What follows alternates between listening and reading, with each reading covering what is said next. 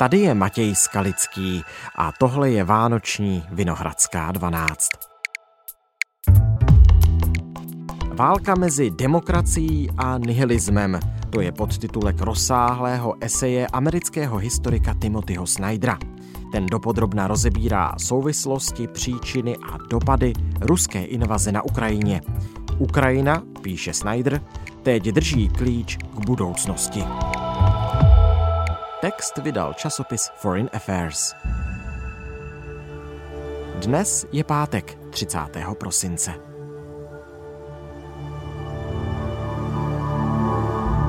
Ukrajina drží klíč k budoucnosti. Článek vydaný v časopisu Foreign Affairs napsal Timothy Snyder. Rusko se snaží zničit Ukrajinu. Stárnoucí tyranie napadla vzdorující demokracii. Ukrajinské vítězství by podpořilo princip autonomie, umožnilo pokračování evropské integrace a vlilo energii dožil všem lidem dobré vůle, kteří by se pak mohli s novou vervou pustit do řešení dalších globálních problémů. Oproti tomu ruské vítězství by dál prohloubilo genocidní politiku na Ukrajině, podrobilo Evropany a zmařilo všechny před představy Evropské unie jako geopolitického hráče.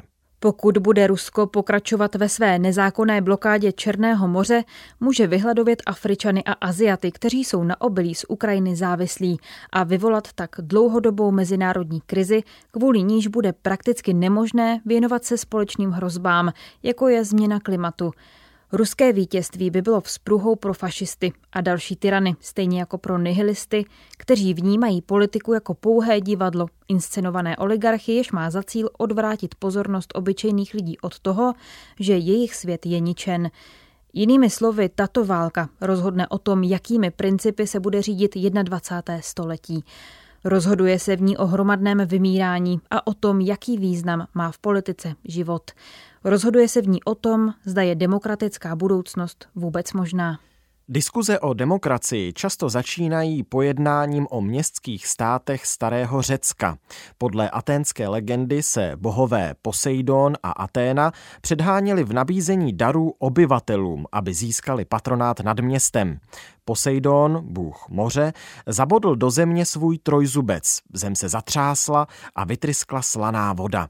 Nabídl Atéňanům sílu moře a neporazitelnost v boji. Chuť slané vody se jim ale nezamlouvala. Pak Aténa zasadila olivovou pecku, ze které vyrostl olivovník. Ten nabízel stín vhodný k usebrání, olivy k jídlu a olej na vaření. Aténin dar byl prohlášen za lepší a město přijalo její jméno i ochranu. Tato řecká legenda líčí demokracii jako klid, jako život plný rozjímání a spotřeby. Pokud ale chtěli Ateňané přežít, museli také válčit. Nejznámější obhajoba demokracie, kterou je Periklova pohřební řeč, říká, že svoboda musí být vyvážena rizikem. Poseidon měl ohledně války jasno. Někdy je zkrátka potřeba vzít zbraň do ruky. Jeho nabídka také zdůrazňovala vzájemnou závislost. Na námořním obchodu závisí prosperita a někdy dokonce i přežití. Jak jinak by si ostatně mohl malý městský stát, jako byly Atény, dovolit na svém omezeném množství půdy pěstovat olivovníky? Staří Atéňané se živili obilím přivezeným ze severního pobřeží Černého moře, pěstovaným na černozemi dnešní jižní Ukrajiny. Vedle Židů jsou právě řekové nejstaršími známými obyvateli Ukrajiny. Dokud ho Rusové nezničili, byl Mariupol jejich městem. Chersonská oblast, ve které dnes dochází k bojům, nese jméno po jednom z řeckých měst a rakety Neptun, kterými v Dubnu Ukrajinci potopili ruskou vlajkovou loď Moskva, se samozřejmě jmenují podle římské obdoby jména boha Poseidona. Národním symbolem Ukrajiny je pak shodou okolností trojzubec. Ten byl nalezen mezi pozůstatky státu, který na místě dnešního Kijeva asi před tisíci lety založili vikingové. Poté, co kijevští vládci přijali křesťanství z Byzance, tedy řecky mluvící východní římské říše, zavedli sekulární vládu. Těžiště ekonomiky se přesunulo z otrokářství na zemědělství a na místo zajímání lidí se od nich začaly vybírat daně. V nadcházejících staletích po pádu kijevského státu se ukrajinští venkované stali poddanými nejdřív Poláků a pak Rusů. Poté, co ukrajinští představitelé v roce 1918 založili republiku, oživili trojzubec co by státní znak. Nezávislost pro ně znamenala nejen svobodu od útlaku, ale také volnost používat svou půdu tak, jak sami uznají za vhodné. Ukrajinská lidová republika ovšem neměla dlouhého trvání. Jako celá řada dalších mladých republik, jež vznikly po pádu ruského impéria v roce 1917, byla zničena bolševiky a stala se součástí Sovětského svazu. Josif Stalin chtěl úrodnou půdu Ukrajiny ovládnout, což se rozhodl učinit uměle vyvolaným hladomorem, který v letech 1932 a 1933 na sovětské Ukrajině stál život asi 4 miliony lidí. Mezi vězni sovětských koncentračních táborů, které známe jako gulagy, byli etničtí Ukrajinci zastoupeni velkou měrou. Když nacistické Německo napadlo sovětský svaz, bylo cílem Adolfa Hitlera ovládnout ovládnout ukrajinské zemědělství. Mezi civilními oběťmi německé okupace a následně i vítězné rudé armády bylo opět mnoho Ukrajinců. Po druhé světové válce sovětská Ukrajina i tak musela projít pomalým procesem rusifikace, který měl za cíl vymazat její kulturu. Když se Sovětský svaz v roce 1991 rozpadl, Ukrajinci se opět vrátili k trojzubci jako svému národnímu symbolu. V následujících třech desetiletích se Ukrajina sice váhavě, ale zcela jednoznačně posouvala směrem k funkční demokracii. Generace, která dnes zemi vede, její sovětské i předsovětské dějiny dobře zná, ale vnímá své právo na autonomii jako zcela samozřejmé. V době, kdy je demokracie po celém světě na ústupu a ve Spojených státech v ohrožení, je ukrajinský odpor vůči ruské agresi pro mnoho lidí překvapivým potvrzením víry v principy a budoucnost demokracie.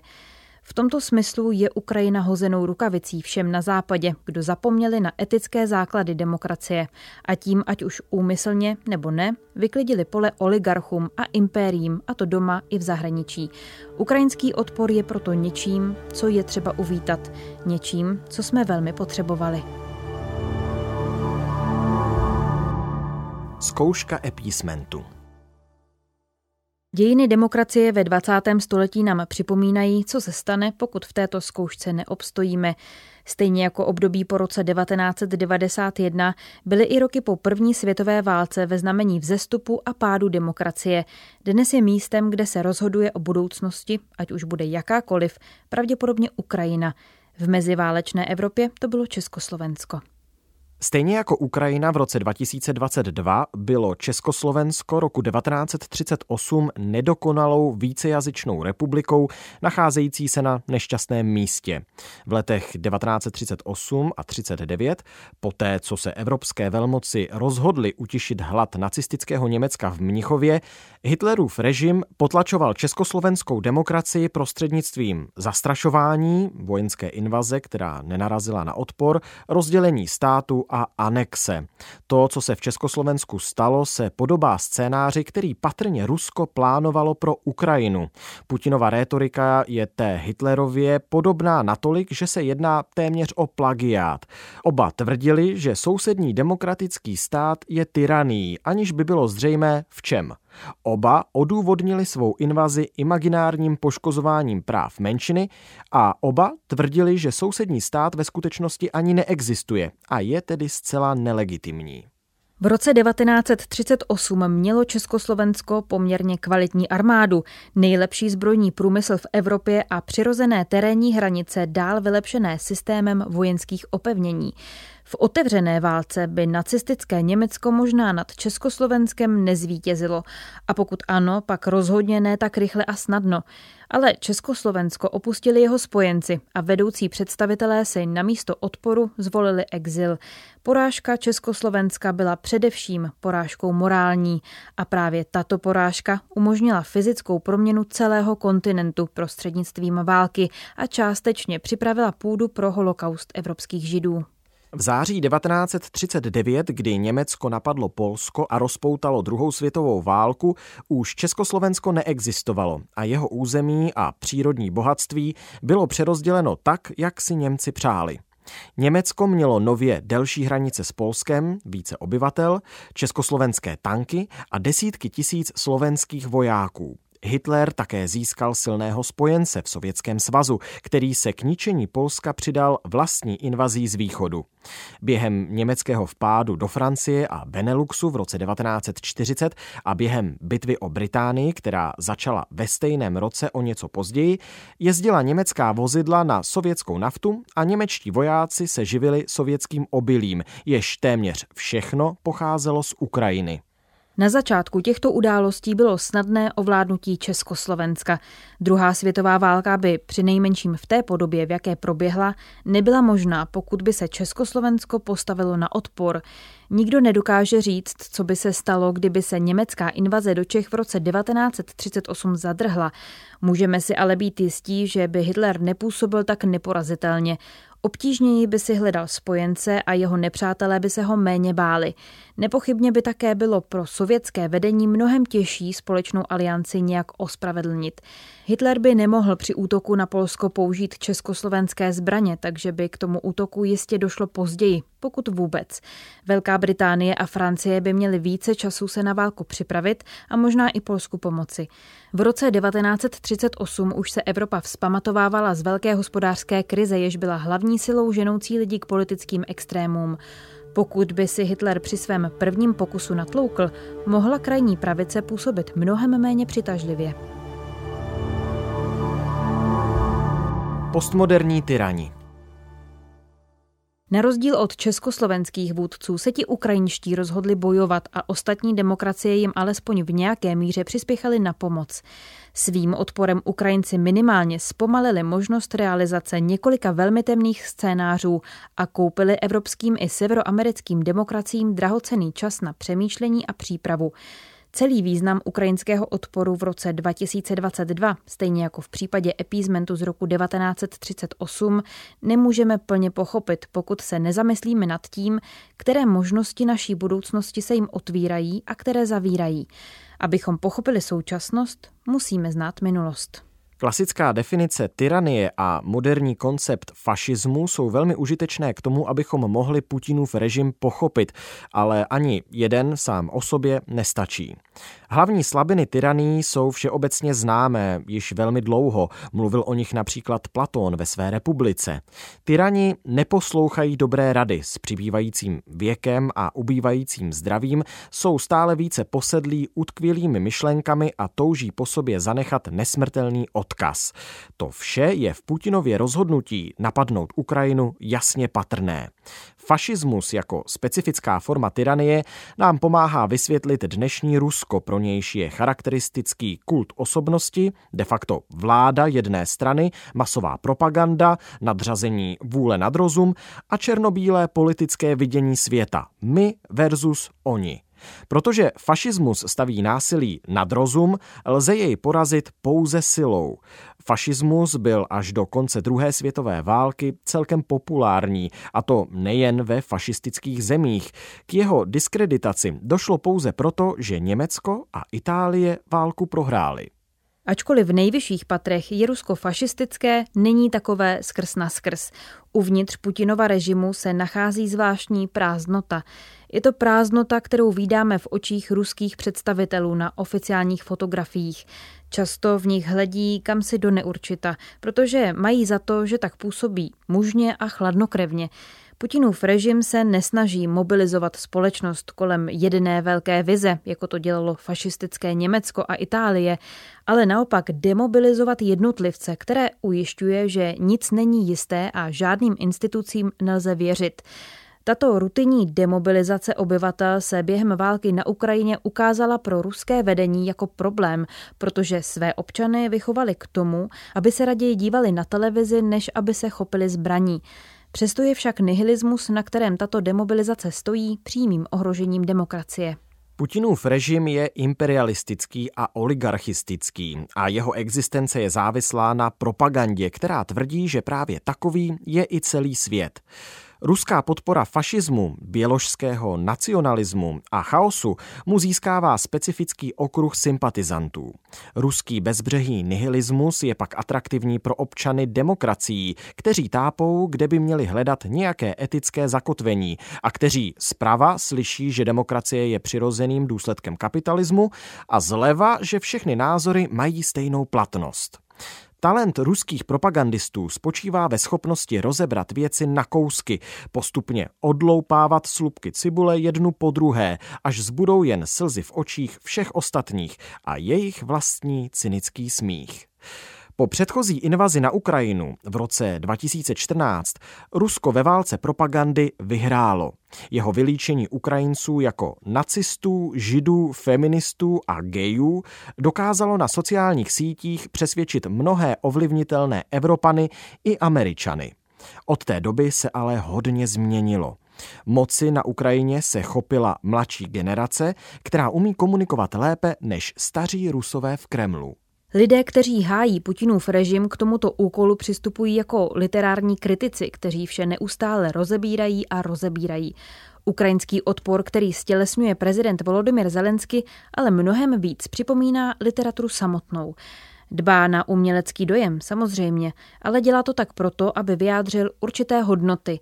Pokud je to jediné, co máte po ruce literární kritika, pak se vám nevyhnutelně vše rozplyne ve vzduchu a přijdete o hodnoty, díky nimž je demokratická politika vůbec možná. Pokud ale máte literaturu, získáváte v ní určitou jistotu, že hájit některé hodnoty je zajímavější a odvážnější, než je bagatelizovat nebo se jim vysmívat. Tvorba kritice předchází a přežívá ji. Je lepší jednat, než zesměšňovat. Periklés to formuloval takto. Víc než na vojenské přípravy a úskoky spoléháme na odhodlanost k činům vyrůstajícím v našem srdci. Kontrast mezi nažehlenými černými obleky ruských ideologů a propagandistů a upřímnými olivovými barvami ukrajinských vůdců a vojáků nám připomíná jeden ze základních požadavků demokracie. Že se jednotlivci musí otevřeně hlásit ke svým hodnotám, i když je to pro ně riskantní. Staří filozofové věděli, že pro vzestup a pád režimů jsou jejich ctnosti právě tak významné jako hmotné faktory. Řekové věděli, že demokracie může podlehnout oligarchii, stejně jako římané chápali, že z republiky se může stát impérium. Uvědomovali si ale přitom, že taková proměna je stejně tak morální jako institucionální. Toto vědomí je základem západní literární i filozofické tradice. Už Aristoteles si uvědomil, že pravda je nezbytnou podmínkou demokracie a zároveň snadnou obětí propagandy. Pokaždé, když byla demokracie přiváděna zpět k životu, což se týká i amerického vyhlášení nezávislosti z roku 1776, jež se odvolává na určité v uvozovkách samozřejmé pravdy, byl základní argument etický. Ne, že demokracie musí nevyhnutelně existovat, ale že by existovat měla, a to jako výraz našeho morálního závazku, kterým se vzpouzíme všudy přítomné gravitační síle oligarchií a impérií. To platilo pro všechny případy obnovy demokracií, kromě toho zatím posledního, který následoval po východoevropských revolucích roku 1989 a po pádu Sovětského svazu v roce 1991. V této době, kdy vznikly Rusko a Ukrajina co by nezávislé státy, panovala zvrácená víra v konec dějin, tedy víra v přirozenost kapitalismu a absenci jakékoliv alternativy k demokracii. Mnoho Američanů ztratilo svůj přirozený strach z oligarchie a impéria, svého či cizích, a zapomněla, že demokracie nevyhnutelně vyžaduje morální odhodlání a fyzickou odvahu. Na konci 20. století se v rozpravách o demokracii začalo spojovat správné morální východisko, že lidé by si měli vládnout sami, s nesprávným skutkovým tvrzením, že demokracie je přirozený stav věcí či nevyhnutelný konečný bod vývoje státu. Toto nedorozumění ve svém důsledku demokracie oslabilo, a to jak ty staré, tak nové. Stávající ruský režim je jedním z následků mylného přesvědčení, že demokracie přichází sama od sebe a že všechny názory jsou stejně platné. Pokud by to byla pravda, pak by Rusko skutečně bylo demokracií, jak o něm tvrdí Putin. Válka na Ukrajině je zkouškou toho, zda tyranie, která se prohlašuje za demokracii, může uspět a šířit kolem sebe své logické i etické vakuum. Ti, kteří brali demokracii jako samozřejmost, náměsíčně kráčeli vstříc tyranii a ukrajinský odpor je pro ně budíčkem. Upřímný boj. V neděli, pár dní před vypuknutím poslední ruské invaze na Ukrajinu, jsem v americké televizi předvídal, že pokud by Rusko skutečně Ukrajinu napadlo, Zelenský zůstane v Kijevě. Stal jsem se za to terčem posměchu úplně stejně, jako když jsem předpovídal dřívější ruskou invazi, to, že americký prezident Donald Trump bude hrozbou pro americkou demokracii i jeho pokus o puč. Během semináře na Yaleově univerzitě, kde učím, se mnou nesouhlasili bývalí poradci Donalda Trumpa i Baracka Obamy. Nedělali nic jiného, než jen opakovali americký pohled na věc. Američané mají tendenci vidět válku na Ukrajině v dlouhém stínu útoku z 11. září a amerických morálních i vojenských selhání, která následovala. V Bidenově administrativě panovala obava, že pokud se postavíme na stranu Kijeva, bude se opakovat pád Kábulu. Mezi mladšími lidmi a na politické levici vzrůstalo znepokojení z toho, že jsme jako národ dosud nesložili účty za invazi do Iráku, jež byla svého času ospravedlňována představou, že zničením režimu vytvoříme tabulu razu, z níž pak přirozeně vyroste nová demokracie. Idiocie takového tvrzení vedla k pochybnostem mladé generace, že by válka a demokracie vůbec mohly mít něco společného. Obavy z dalšího vojenského nasazení jsou možná pochopitelné, ale Irák a Ukrajina se podobají jenom z velmi vzdáleného pohledu. Ukrajinci se nesnažili vnutit své vidění světa jiné zemi, bránili jen své právo rozhodovat si o vlastním osudu tváří v tvář invazi, která měla za cíl zničit jejich demokracii i celou společnost. Trumpova administrativa šířila cynismus z jiného směru. Nejprve Trump odmítl dodávat Ukrajině zbraně, aby mohl Zelenského vydírat. Pak ukázal, že americký prezident se může po prohraných volbách pokusit o puč, aby se udržel u moci. To, že někdo sleduje své spoluobčany umírat při pokusu svrhnout demokracii, je pravým opakem toho, že by nasadil svůj život, aby ji chránil. Samozřejmě, že pokud by v demokracii šlo pouze o to, kdo má větší sílu a ne o etiku, pak by Trumpovo jednání dávalo naprostý smysl. Když je člověk přesvědčen, že kapitalistické sobectví se automaticky stává demokratickou ctností a že lhaní o tom, kdo vyhrál volby, je jenom vyjadřování názoru, který je stejně platný jako všechny ostatní, pak je Trump zcela normální politik. Svým chováním dokonale stělesňuje ruskou myšlenku, že neexistuje nic jako hodnoty ani pravda. Američané do velké míry zapomněli, že demokracie je hodnota, za níž se jejich volení představitelé, ale i obyčejní občané mohou rozhodnout položit život. Tím, že toto riziko přijal, proměnil Zelenský svou roli z třetiřadého partu v jednom z Trumpových skandálů na roli hrdiny demokracie. Američané předpokládali, že bude chtít uprchnout, protože sami sebe přesvědčili, že nadosobní síly jsou mocnější. Pokud přináší demokracii, tím lépe, ale pokud ne, lidé se stejně podvolí. Když američané Zelenského vyzvali, aby opustil Kijev, odvětil, potřebuju munici, ne odvoz. Není to možná tak retoricky vybroušené jako Periklova pohřební řeč, ale myšlenka je stejná. Je čestné zvolit si správný způsob smrti ve jménu svého národa, který hledá správný způsob života. Po 30 let až příliš mnoho Američanů bralo jako samozřejmost, že demokracie je něco, oč se postará někdo jiný. Nebo přesněji něco jiného. Historie tím, že skončí, alternativy tím, že zmizí, nebo kapitalismus prostřednictvím jakési nevysvětlitelné magie. Rusko i Čína konec konců jsou kapitalistické. Tato éra skončila, když Zelenský jednoho večera natočil video, kde říká, prezident je tady. Pokud lídr věří, že demokracie je pouhým důsledkem faktorů, které ho přesahují, uprchne ve chvíli, kdy se tyto faktory zdají být proti němu. Otázkou zodpovědnosti se nebude zaobírat. Jak ale řekl americký abolicionista, bojovník proti otrokářství Frederick Douglass, demokracie vyžaduje upřímný boj. Ukrajinský odpor proti ohromné převaze světu připomněl, že demokracie nespočívá v tom, že přijmeme zjevný verdikt historie. Musíme ji tvořit sami. Musíme bojovat za lidské hodnoty proti síle impéria, oligarchie i propagandy a tím odhalit možnosti, o nichž se nám dříve ani nesnilo. Žít v pravdě. Zelenského jednoduchá pravda, že prezident je tady, měla v první řadě vyvrátit tvrzení ruské propagandy, že z města utekl. Svým videem, které natočil přímo na ulici v době, kdy byl Kyjev pod palbou, ale zároveň připomněl původní význam svobody projevu, na nějž jsme zapomněli. Řecký dramatik Euripides věděl, že smyslem svobody projevu je říkat pravdu mocným. Člověk, který mluví svobodně, vnáší více světla do našeho nebezpečného světa nejen tím, co říká, ale také rizikem, které na sebe bere, když to říká. Když Zelenský řekl, prezident je tady, v době, kdy kolem něj padaly bomby a po Kijevě se pohybovali ruští vrahové, tak slovy Václava Havla žil v pravdě, nebo, jak to ve vězení popsal jeden můj student, kázal vodu a pil vodu. Havlův nejslavnější esej na toto téma, Moc bezmocných, byl věnován památce filozofa Jana Patočky, který zemřel krátce po výslechu komunistickou státní bezpečností.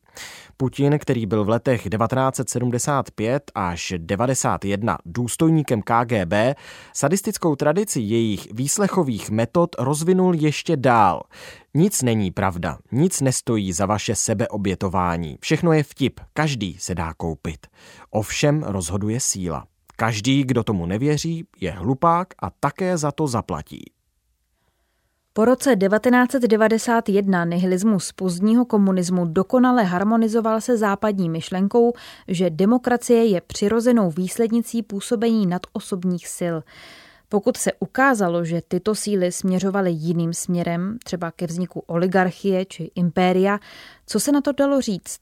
V tradici Euripida, Havla či Nově Zelenského se ale bere jako samozřejmost, že větší síla vždy stojí proti jednotlivci a že podstatou občanství je zodpovědnost za svá slova a přijetí rizik svých činů. Pravda nestojí na straně síly, ale je obranou proti ní. Proto potřebujeme svobodu slova, ne abychom se mohli vymlouvat, ne abychom zapadli do řady, ale abychom mohli ve světě realizovat své hodnoty, protože to je nezbytná podmínka pro naši autonomii. Mnoho lidí v severoamerických a evropských demokraciích začalo ve vlastní dekadenci po roce 1989 zaměňovat svobodu projevu s tezí, že bohatí lidé mohou využívat média k tomu, aby kolem sebe šířili sebestředné nesmysly. Pokud ale chceme dostat původnímu smyslu svobody projevu, pak nás nebude zajímat, kolik má který oligarcha sledujících na sociálních sítích, ale mnohem víc, jak se vlastně stal tak bohatým. Oligarchové, jako je Putin a Trump, dělají pravý opak toho, že by říkali pravdu mocným. Lžou, aby si moc udrželi. Trump svou velkou lež vypráví o volbách, že vyhrál. Putin říká velkou lež o Ukrajině, že neexistuje. Putinova falešná historie východní Evropy, která byla jedním z jeho odůvodnění války, je tak neomalená, že nám dává příležitost vzpomenout si, co je cílem svobody projevu. Pokud jeden z nejbohatších lidí na světě, který velí obří armádě, tvrdí, že sousední stát neexistuje, není to jen vyjádření jeho svobody projevu. Je to nenávistný projev volající po genocidě, kterému je nutné se postavit jiným způsobem. Ve svém eseji publikovaném v červenci 2021 Putin tvrdil, že události z desátého století předurčily jednotu Ukrajiny a Ruska. Z historického hlediska je to groteskní pohled, který přehlíží tisíc let dějin a stovky milionů životů a který slouží pouze k tomu, aby mohl tyran zpětně a zcela svévolně vyložit právoplatnost své moci. Národ není formován oficiálním mýtem, ale lidmi, kteří spojují minulost s budoucností. Jak řekl francouzský historik Ernest Renan, národ je každodenním plebiscitem. Německý historik Franz Golčevsky zcela správně říká, že národní identita není reflexí etnika, jazyka a náboženství, ale vyjádřením určité historické a politické možnosti. Něco podobného můžeme říct i o demokracii. Tu mohou tvořit pouze lidé, kteří ji tvořit chtějí, ve jménu hodnot, jež stvrzují tím, že jsou ochotní pro ně podstoupit riziko. Ukrajinský národ existuje, výsledky každodenního plebiscitu jsou zjevné a upřímný boj je evidentní. Žádná společnost by neměla být nucena odolávat ruské invazi jenom proto, aby byla uznána ostatními. Je nepřijatelné, že muselo dojít k úmrtím desítek novinářů, než jsme byli schopni uvidět základní skutečnosti, které se nám snažili před invazí i během ní sdělit. To, že muselo být vynaloženo tak nezměrné úsilí a že muselo být prolito tolik krve, než si západ Ukrajiny vůbec všiml, odhaluje, jak velkou výzvou ruský nihilismus je. Ukazuje to, jak blízko byl Západ tomu, aby se své demokratické tradice vzdal. Velké lži pokud zapomeneme, že smyslem svobody projevu je říkat pravdu mocným, pak nepochopíme, že když mocní lžou, oslabují tím demokracii. Putinův režim to ukazuje jednoznačně tím, že svou politiku zcela zakládá na bezostyšné produkci výmyslů. Jak zní jedno tvrzení, ruská upřímnost spočívá v uznání toho, že pravda neexistuje. Na rozdíl od západu se Rusko vyvaruje pokrytectví tím, že se už od začátku vzdává všech hodnot. Putin si udržuje svou moc právě touto strategickou relativizací, ne tím, že by svou zemi zlepšoval, ale snahou, aby ostatní vedlení vypadali hůř. Tato snaha někdy vedla k pokusům tyto země destabilizovat. Příkladem může být nepodařené vměšování se do voleb na Ukrajině v roce 2014 a úspěšná digitální podpora Brexitu ve Velké Británii a také Donalda Trumpa v roce 2016. Tento filozofický systém umožňuje Putinovi jednat, ale také se chránit. Rusům lze tvrdit, že je středem světa Ukrajina, pak Sýrie a potom znovu Ukrajina. Je možné jim říkat, že pokud jejich vojáci zasáhnou na Ukrajině nebo v Sýrii, začne druhá strana zabíjet vlastní lidi. Můžete jim jeden den vykládat, že válka s Ukrajinou není možná a hned další den ji označit za nevyhnutelnou, jako se to stalo v únoru. Také jim můžete namluvit, že Ukrajinci jsou vlastně rusové, kteří invazi uvítají a zároveň nacističtí satanisté, které je nutné vyhladit. Putina nejde zahnat do kouta. Protože ruskou moc vytváří kontrola nad uzavřeným mediálním systémem, může se kdykoliv prohlásit za vítěze a změnit téma. Pokud Rusko válku s Ukrajinou prohraje, bude Putin tvrdit, že ji vyhrálo a Rusovému budou věřit, nebo to aspoň budou předstírat. Aby takový režim mohl přežít, musí vymítit myšlenku, že demokracie spočívá v odvaze říkat pravdu, třeba násilím, pokud ji nestačí jen zesměšnit. Večer co večer kremelští propagandisté v televizi vysvětlují, že nemůže existovat člověk jako Zelenský, ukrajinský národ, ani demokracie. Autonomie musí být vtip, Ukrajina musí být vtip, Zelenský musí být vtip. Pokud by nebyl, tak se celý kremelský příběh o tom, že Rusko má navrh, protože ví, že nic není pravda, rozpadne na kousky. Pokud Ukrajinci skutečně mohou tvořit společenství lidí a pokud si opravdu mohou vybírat své vůdce, proč by to nemohli dělat i Rusové? Aby to Rusy ani nenapadlo, je nutné o Ukrajině šířit argumenty, které jsou právě tak odporné, jako jsou vylhané. Ruská válečná propaganda o Ukrajině je totálně, nestoudně a zcela záměrně vylhaná a to je taky její účel, aby se groteskní lež zdála být normální a aby byly otupeny rozlišovací schopnosti lidí i jejich zvládání emocí. Když Rusko hromadně povraždí ukrajinské válečné zajatce a v zápětí z toho obviní Ukrajinu, nesnaží se tím říct, kde je pravda. Snaží se přimět západní novináře, aby předávali zprávy od obou stran konfliktu a zamlžili tak zjistitelná fakta. Cílem je, aby se celá válka zdála jako cosi nesrozumitelného a špinavého, do čeho se Západ nebude chtít zapojit. Když ruští fašisté označují Ukrajince za fašisty, hrají právě takovou hru, do níž se až příliš mnoho lidí nechává vtáhnout. Je směšné tvrdit, že Zelenský je zároveň součástí celosvětového židovského spiknutí a zároveň nacistou, ale ruská propaganda zcela rutině říká obojí. Tato zjevná absurdita je ale záměrná. Demokracie a státnost vyžadují, aby jednotlivec dokázal zhodnotit stav světa a přijmout neočekávaná rizika. Jejich zničení vyžaduje prosazení velkých lží, o níž se ví, že to jsou lži. To ostatně řekl i Zelensky v jednom ze svých večerních vystoupení letos v březnu, že lež vyžaduje násilí ne proto, že by násilí mohlo ze lži udělat pravdu, ale protože je nutné zabít či ponížit ty, kdo mají odvahu říkat pravdu mocným. Jak řekl ruský filozof Michail Bachtin, žít ve lži znamená být nástrojem někoho jiného. Zabíjet či umírat ve lži je ještě horší, protože právě to umožňuje režimům, jako je ten ruský, aby se opět dali dohromady. Zabíjení pro lež má pro Rusko generační následky, kterými nejsou jen desítky tisíc mrtvých a zmrzačených mladých lidí. Starší ruská generace nutí tu mladou projít peklem. Politický prostor je tak kluský prolitou krví, že mladí nemůžou nikam postoupit a staří si mohou udržet své pozice až do smrti.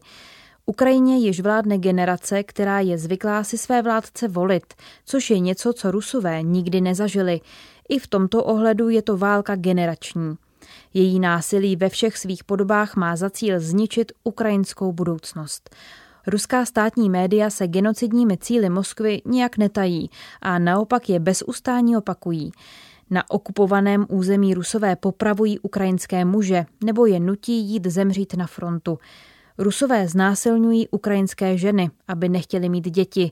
Miliony Ukrajinců byly násilně odvlečeny do Ruska. Mnoho z nich jsou ženy s malými dětmi nebo v plodném věku, které musí akceptovat zjevné lži pod pohrůžkou věznění a mučení.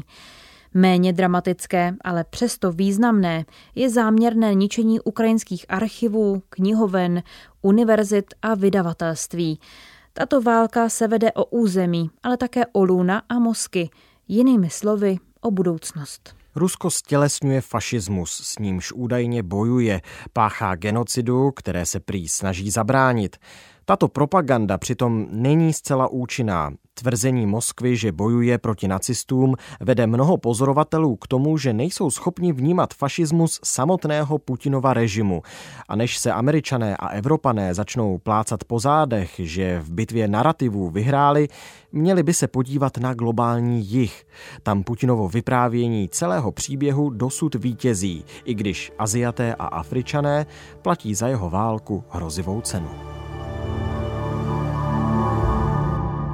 Hladomor a fikce Putinova propagandistická mašinérie, stejně jako celý režim, jsou financovány výnosy z prodeje ropy a zemního plynu. Jinými slovy, aktuální ruský řád je plně závislý na existenci světa, který dosud nepřešel na udržitelnou energii. Ruskou válku na Ukrajině můžeme vnímat jako předzvěst toho, jak by mohla vypadat změna klimatu, která se zcela vymkne kontrole. Neustálé války, vedené prolhanými uhlovodíkovými oligarchy, rasové násilí místo toho, abychom využili technologie k zajištění přežití lidstva, nedostatek a hlad ve velké části světa a katastrofa na mnoha místech globálního jihu. V ukrajinských dějinách je politická fikce doprovodem k politickému hladomoru. Na začátku 30. let, kdy se Stalin pustil do projektu, kterému říkal vnitřní kolonizace Sovětského svazu, se do ukrajinské půdy vkládaly velké naděje a když jeho plán rychlé kolektivizace zemědělství selhal, měl Stalin připraven dlouhý seznam obětních beránků. Nejprve ukrajinských komunistů, pak imaginárních ukrajinských nacionalistů, kterým tito komunisté údajně sloužili, a pak imaginárních polských agentů, kterým zase sloužili nacionalisté. Politbyro mezi tím od Ukrajiny vymáhalo další obilí a zavádělo další represe, v jejichž důsledku zemřeli asi 4 miliony Ukrajinců. Ti, kteří se pokusili zorganizovat humanitární pomoc v zahraničí, jako třeba ukrajinská feministka Milena Rudnická, která byla shodou okolností židovského původu, byli prohlášeni za nacisty. Seznam fiktivních nepřátel z roku 1933 se zarážejícím způsobem podobá tomu dnešnímu. I tady vidíme historický vzorec toho, jak se zabavování plodů ukrajinské půdy ospravedlňuje fantastickými výmysly o zemi i jejich lidech. V dávných dobách byla dnešní Ukrajina pro řeky územím, kde žili příšery a děli se zázraky. Během renesance si ukrajinský venkov podrobila polská šlechta, která si pro sebe vymyslela mýtus o rasové nadřazenosti.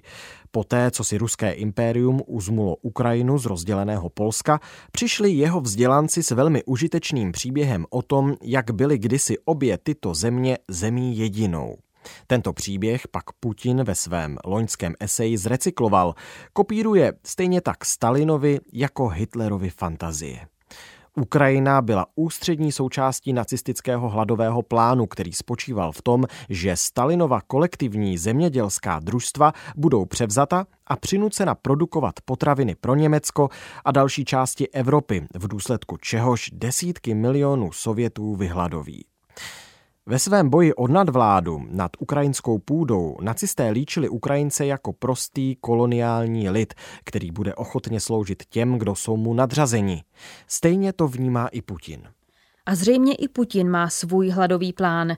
Ukrajina je jedním z nejvýznamnějších zemědělských vývozců na světě, ale ruské námořnictvo provádí blokádu ukrajinských přístavů v Černém moři. Ruští vojáci zapalují ukrajinská pole a ruské dělostřelectvo cílí na obilná sila a železniční infrastrukturu, která je nezbytná pro přepravu obilí do přístavů. Stejně jako Stalin v roce 1933, i Putin záměrně vystavuje miliony lidí riziku vyhladovění. Libanon se do velké míry spoléhá na ukrajinské obilí, stejně tak i Etiopie, Jemen a křehké státy v oblasti Sahelu. Šíření hladu ale není jenom důsledkem toho, že se ukrajinské potraviny nedostávají na své obvyklé trhy. Očekávání nedostatků zvyšují ceny potravin na celém světě. Lze předpokládat, že Číňané začnou jídlo hromadit, čímž ceny poženou ještě výš. Jako první budou trpět ti nejslabší a nejchudší. A právě o to jde. Když umírají lidé, jejichž hlasy nejsou slyšet, vnucují jejich smrti smysl ti, kdo vládnou rukama od krve. A právě to může udělat Putin. Tam, kde Stalin zakrýval ukrajinský hladomor 30. let propagandou, využívá Putin samotný hlad jako propagandu. Už několik měsíců ruští propagandisté viní z blížícího se hladomoru Ukrajinu. Hrůznost lži, kterou vykládají Afričanům a Aziatům ochotným jí uvěřit, lépe pochopíme, pokud si uvědomíme, že Putinův režim je svým uvažováním rasistický a kolonialistický. Je to ostatně režim, který dovolil, aby byl na zeď americké ambasády v Moskvě promítán obrázek Obamy uspokojujícího ústy banán a také režim, jehož média poslední rok Obamovy vlády prohlásila rokem opice. Stejně jako ostatní, kteří jsou přesvědčeni o nadřazenosti bílé rasy, je Putin posedlý demografií a strachem, že Běloši skončí v menšině. I samotná válka se řídí rasovou aritmetikou. Mezi prvními ruskými vojáky, kteří padli v boji, byli etničtí Aziaté z východního Ruska a mnozí z těch, kteří od té doby zemřeli, byli násilím naverbovaní Ukrajinci z Donbasu. Ukrajinské ženy a děti byly deportovány do Ruska, protože je Rusové považují za asimilovatelné, tedy že mohou rozšířit řady bílých Rusů. Vyhladovění Afričanů a Aziatů je v Putinově vnímání světa způsobem, jak nasměrovat demografický tlak na Evropu v podobě uprchlíků před hladem. Podobnou logikou se řídilo i ruské bombardování civilistů v Sýrii. Tento plán přitom není nijak skrytý. Na Mezinárodním ekonomickém fóru v Petrohradě v červnu 2022 řekla Margarita Simonianová, šéf-redaktorka státní sítě RT, že veškerá naše naděje spočívá v hladomoru. Jako protřelá propagandistka dobře ví, že cílem vyhladovění Afričanů a Aziatů je vytvořit živnou půdu pro propagandu. Až začnou umírat, bude vina svalena na Ukrajinu. To sice nemusí fungovat, ale mohlo by. Všem dřívějším fantazím o Ukrajině a její zemědělské produkci kdysi věřili i velmi vlivní lidé. Ruská propaganda je dnes na globálním jihu v silnější pozici. Ve značné části Afriky je Rusko známé, ale Ukrajina vůbec ne. Z afrických vůdců se Putinově válce vzepřela jenom hrstka. Mezi těmi ostatními by se jich mohlo najít pár, které rusové přesvědčí, že mají opakovat jejich teze. Na globálním jihu se málo ví, že Ukrajina je předním vývozcem potravin, nebo že je to poměrně chudá země, jejíž HDP na hlavu je podobné zemím, které živí, jako je Egypt a Alžírsko. Přesto ale máme důvod k naději. Ukrajinci se na celém globálním jihu snaží vysvětlit, v jaké pozici se nacházejí, aby mohli o moskevském hladovém plánu šířit pravdu a tak ho znemožnit.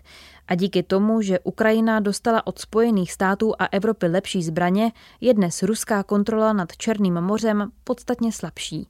V červenci Ukrajina a Rusko podepsali dohodu s Tureckem, která by v zásadě měla umožnit vyvést alespoň část ukrajinského obilí z Černého moře do Afriky a Ázie.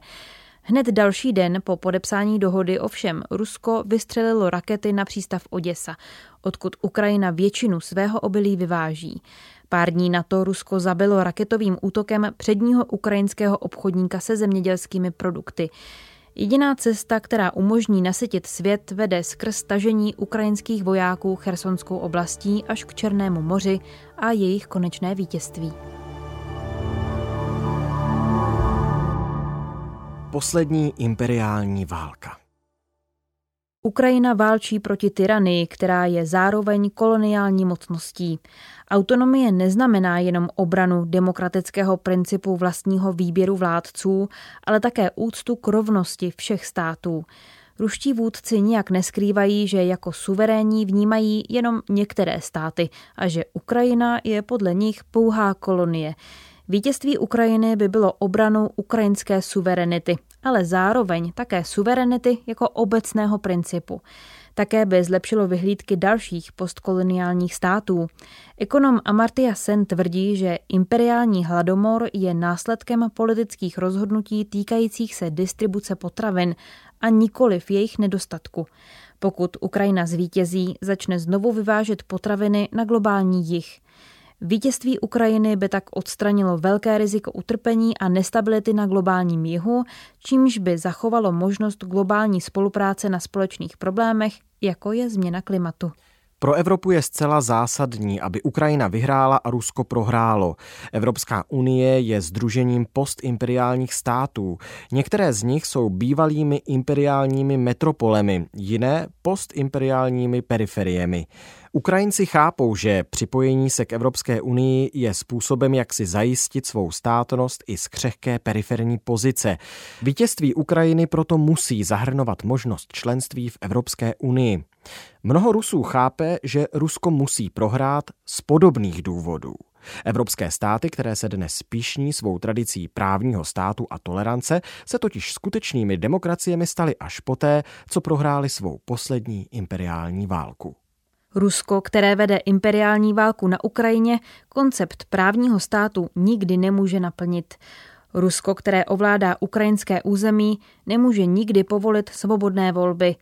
Rusko, které tuto válku prohraje a ve kterém bude odkaz putinismu vnímán negativně, je Rusko, které má šanci – Navzdory tomu, co tvrdí ruská propaganda, prohrává Moskva své války celkem často a všem reformním érám, které známe z moderních ruských dějin, předcházela vojenská porážka.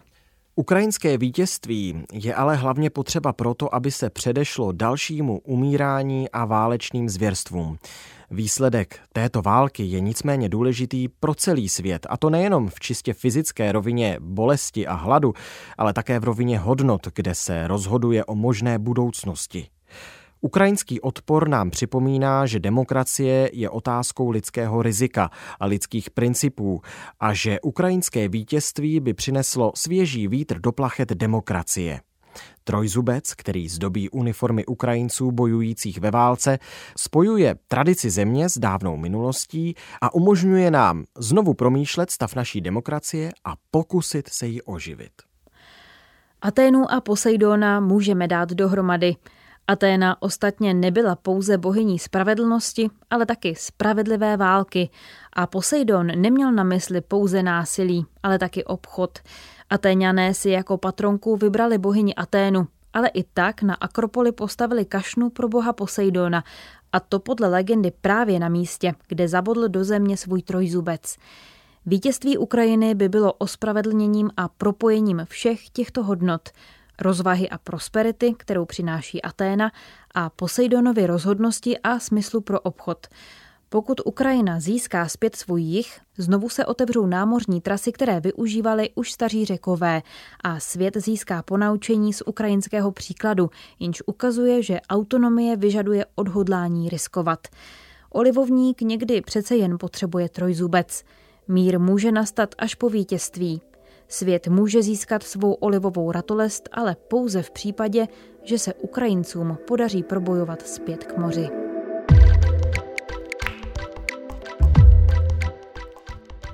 Tohle už je všechno z Vinohradské 12, ve které jsme spolu se Žanetou Němcovou načetli článek z časopisu Foreign Affairs z vydání pro září a říjen. Autorem je Timothy Snyder. Z angličtiny text přeložil Daniel Dolenský. V češtině ho zeditovala Zuzana Marková. Taková byla poslední epizoda roku 2022. Někteří z vás s námi letos strávili i tisíce minut a my vám za to moc děkujeme. Za celý tým Vinohradské 12 vám přejeme jen to nejlepší do roku příštího. I v něm nás najdete na webu iRozhlas.cz, v aplikaci Můj rozhlas a ve všech dalších podcastových aplikacích. Díky, že jste s námi a naslyšenou v novém roce.